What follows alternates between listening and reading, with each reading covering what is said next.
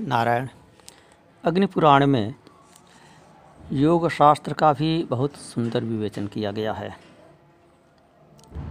शरीर के नाड़ियों के संबंध में, प्राणों के संबंध में, शरीर में ब्रह्मांड की स्थिति के संबंध में, ब्रह्मांड में घट रही घटनाओं के शरीर में घटित होने के संबंध में बहुत सुंदर विवेचन है। यत पिंडे तत् ब्रह्मांडे। प्रसिद्ध है यह सूत्र वाक्य और यथा पिंडे तथा ब्रह्मांडे भी प्रसिद्ध है। जो कुछ भी इस पिंड अर्थात शरीर में है, वही ब्रह्मांड में भी है। जो परमात्मा इस पिंड में है, वही परमात्मा ब्रह्मांड में है। जो ब्रह्मांड को धारण किए हुए है, वही शरीर को धारण किए हुए है। और जो वस्तुएँ ब्रह्मांड में हैं वे सब वस्तुएँ इस शरीर में भी हैं। अग्निदेव, वशिष्ठ मुनि से नाड़ी चक्र का वर्णन करते हुए कहते हैं कि नाड़ी चक्र के ज्ञान से श्री हरि का ज्ञान हो जाता है। नाभि के नीचे जो मूलाधार है, उससे अंकुर निकले हुए हैं। नाभि के मध्य में बहत्तर हज़ार नाड़ियाँ स्थित हैं। इन नाड़ियों ने शरीर को ऊपर, नीचे, दाएँ, बाएँ सब ओर से व्याप्त कर रखा है। ये नाड़ियाँ चक्राकार होकर स्थित हैं। इनमें दस नाड़ियाँ प्रधान हैं। सर्वप्रधान इड़ा पिंगला सुषुम्ना यह तीन तो प्रसिद्ध ही हैं। इनके अतिरिक्त सात अन्य हैं। गांधारी, हस्तजिह्वा, पृथा, यशा अलम्बुषा कुहू तथा शंखिनी। यह नाड़ी बताई गई है। दस नाड़ियाँ बताई गई हैं। दस प्राणों का ये नाड़ियाँ वहन करती हैं। दस प्राण हैं। प्राण, अपान, समान, उदान, व्यान नाग कूर्म कृकर, देवदत्त एवं धनंजय। तो ध्यातव्य है कि जिस प्रकार से नाड़ियों में तीन नाड़ियाँ प्रसिद्ध हैं, प्रमुख हैं, उसी तरह से प्राणों में भी पाँच प्राण प्रमुख हैं। अन्य पाँच का उनमें समाहार हो जाता है। सूक्ष्म विश्लेषण करने पर दस अलग अलग होते हैं। अन्यथा उनका एक एक में समाहार करके प्राण में ही सभी सम्मिलित कर लिए जाते हैं, पाँच प्राण में ही सम्मिलित किए जाते हैं। वे पाँच, एक मुख्य प्राण है और दूसरा अपान, तीसरा समान, चौथा उदान, पांचवा बयान। तो इनमें पहला प्राण, जो मुख्य प्राण है, वह दसों प्राणों का स्वामी है। यह प्राण रिक्तता की पूर्ति करने के लिए अन्य प्राणों को प्रेरित करता है और समस्त प्राणियों के हृदय देश में स्थित रहकर अपान वायु द्वारा मल, मूत्र इत्यादि के त्याग से होने वाली रिक्तता की पूर्ति करता रहता है। जीव के आश्रित रहने वाला यह प्राण श्वास, उच्छ्वास, कास आदि के द्वारा प्रयाण करता है। इसीलिए इसे प्राण कहा जाता है। दूसरा स्थान है अपान वायु का। अपान वायु मनुष्यों के आहार को नीचे की ओर ले जाता है और मलमूत्र एवं शुक्र इत्यादि को भी नीचे की ओर ले जाता है। तो इस अपनयन के कारण ही यह प्राण अपान कहलाता है। नीचे की क्रिया करता है ये। नीचे की ओर ढकेलता है। मुख्य प्राण ऊपर की ओर ढकेलता है और अपान नीचे की ओर ढकेलता है। समान वायु मनुष्य द्वारा खाए, पिए तथा सूंघे गए पदार्थों को रक्त, पित्त, कफ एवं वात में समान रूप से सभी अंगों में ले जाने का कार्य करता है। खाए, पिए सूंघे गए सभी पदार्थों को तथा रक्त, पित्त, कफ एवं वात को समान रूप से सभी अंगों में ले जाने का कार्य करता है। इसलिए इसे समान कहा जाता है। उदान नामक वायु मुख एवं अधरों को स्पंदित करता है। नेत्रों में लालिमा को बढ़ाता है। मर्म स्थानों को उद्वेलित करता है। तो इसी उद्वेलन क्रिया के कारण इसको उदान कहा जाता है। यह कंठ में मुख्य रूप से रहता है और सिर पर्यंत गति करता है। शरीर को उठाए रखना इस उदान वायु का ही काम है। इसी के द्वारा शरीर के व्यष्टि प्राण का ब्रह्मांड के समष्टि प्राण से संबंध है। उदान के द्वारा ही मृत्यु के समय सूक्ष्म शरीर, स्थूल शरीर से बाहर निकलकर समष्टि शरीर में, ब्रह्मांड में मिल जाता है। सूक्ष्म शरीर के कर्म, गुण, वासनाओं और संस्कारों के अनुसार इसी उदान वायु के सहारे ही गर्भ में जीव प्रवेश करता है। योगीजन इसी के द्वारा स्थूल शरीर से निकलकर लोक लोकांतर में घूमते हैं। व्यान का मुख्य स्थान उपस्थ मूल से ऊपर है। यह सभी स्थूल और सूक्ष्म नाड़ियों में गति करता हुआ शरीर के सब अंगों में रुधिर का संचार करता है। व्यान वायु ही अंगों को पीड़ित करता है और व्याधि को प्रकोपित करता है। यह कंठ को अवरुद्ध करता है और व्यापनशील होता है, इसीलिए इसे व्यान कहा जाता है।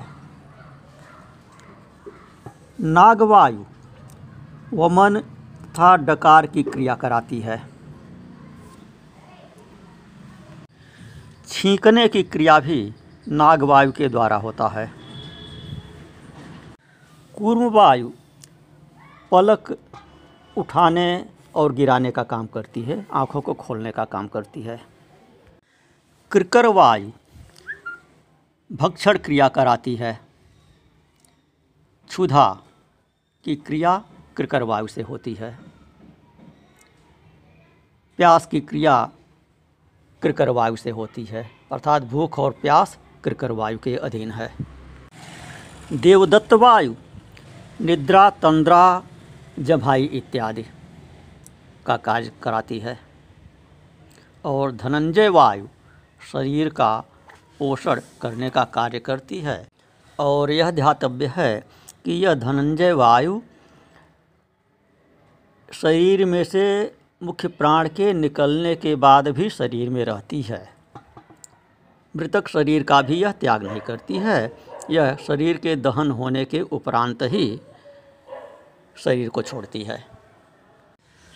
इन दस में पाँच को मुख्य बताया गया? उन पाँच में भी दो को सर्वाधिक मुख्य बताया गया, जो प्रत्यक्ष रूप से लोग अनुभव करते हैं।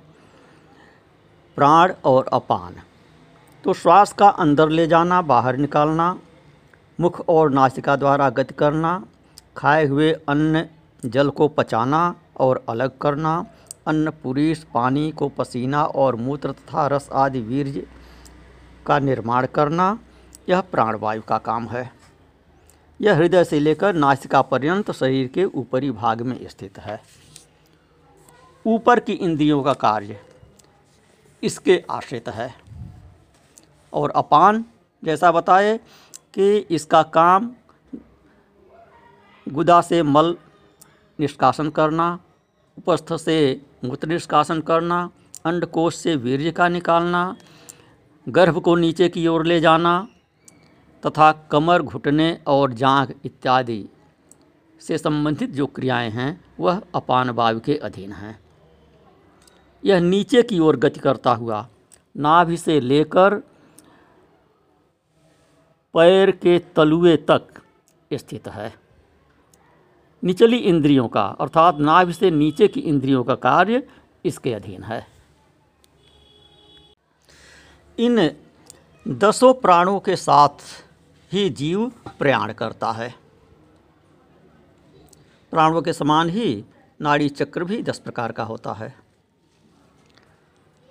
संक्रांति विषुव दिन रात अयन, अर्थात दक्षिणायन, उत्तरायण अधिक मास ऋण उनरात्र। ऋण और उनरात्र का यहाँ अर्थ आगे बताएँगे। तथा धन। से सूर्य की गति से होने वाली दस दशाएँ शरीर में होती हैं। धन का भी यहाँ धन संपत्ति से अर्थ नहीं है, दूसरा अर्थ है। योग शास्त्रीय अर्थ आगे बताएँगे। हिचकी आने को उनरात्र। ऋण कहते हैं और निःश्वास को धन कहते हैं। तो शरीर के वाम नाड़ी को उत्तरायण कहते हैं, दक्षिण नाड़ी को दक्षिणायन कहते हैं। दोनों के बीच में नासिका के दोनों छिद्रों से निकलने वाली श्वासवायु को विषुव कहते हैं। यह विषुव वायु जब अपने स्थान से चलकर दूसरे स्थान से संक्रांत होती है तो इसे संक्रांति कहते हैं। शरीर के मध्य भाग में सुषुम्ना नाड़ी है, वाम भाग में ईड़ा है और दक्षिण भाग में पिंगला है।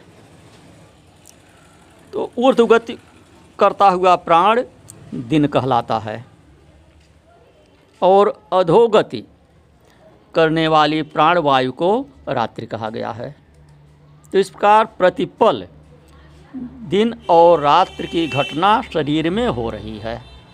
इसी प्रकार से ब्रह्मा के दिन और रात्रि की घटना होती है।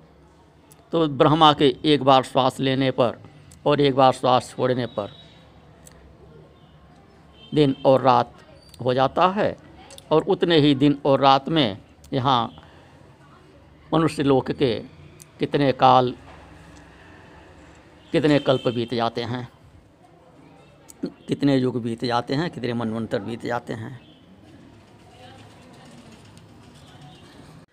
शरीर के भीतर जो प्राण वायु का बढ़ना है, आयाम है, उसे चंद्र ग्रहण कहते हैं। और वही जब देह से ऊपर तक बढ़ जाता है तो उसे सूर्य ग्रहण कहते हैं। इस देह में स्थित हुआ जीव। शिव स्वयं इस शब्द का उच्चारण करता है, सोहम। इसका अर्थ है शिव स्वयं। मैं ही शिव हूँ, मैं ही वही हूँ, मैं ही वही ब्रह्म हूँ। सोहम हंस इस रूप में उच्चारण करता है। यही अजपा जप है। सोहम सोहम सोहम। निरंतर स्वाभाविक रूप से यह जप प्रत्येक व्यक्ति के शरीर में स्वतः हो रहा है, बिना प्रयास के हो रहा है। तो इसको केवल अनुभव कर लेना, इसका स्मरण करना, इसके साथ साथ श्वास निश्वास के साथ साथ सोहम का स्मरण करना, यही अजपा जप है। यह सर्वोत्तम जप है। इस रहस्य को जानने वाला प्रत्येक साधक दिन रात में इक्कीस हज़ार छः सौ जप स्वतः कर लेता है। यह ब्रह्मा, विष्णु तथा महेश्वर से संबंध रखने वाली अजपा नामक गायत्री है। इस अजपा गायत्री का जप करने वाले का पुनर्जन्म नहीं होता। जिस प्रकार तिलों में तेल रहता है, जिस प्रकार पुष्प में सुगंध रहती है। उसी प्रकार जीवात्मा इस देह के भीतर विराजमान रहता है और वह जीवात्मा ही सदाशिव है।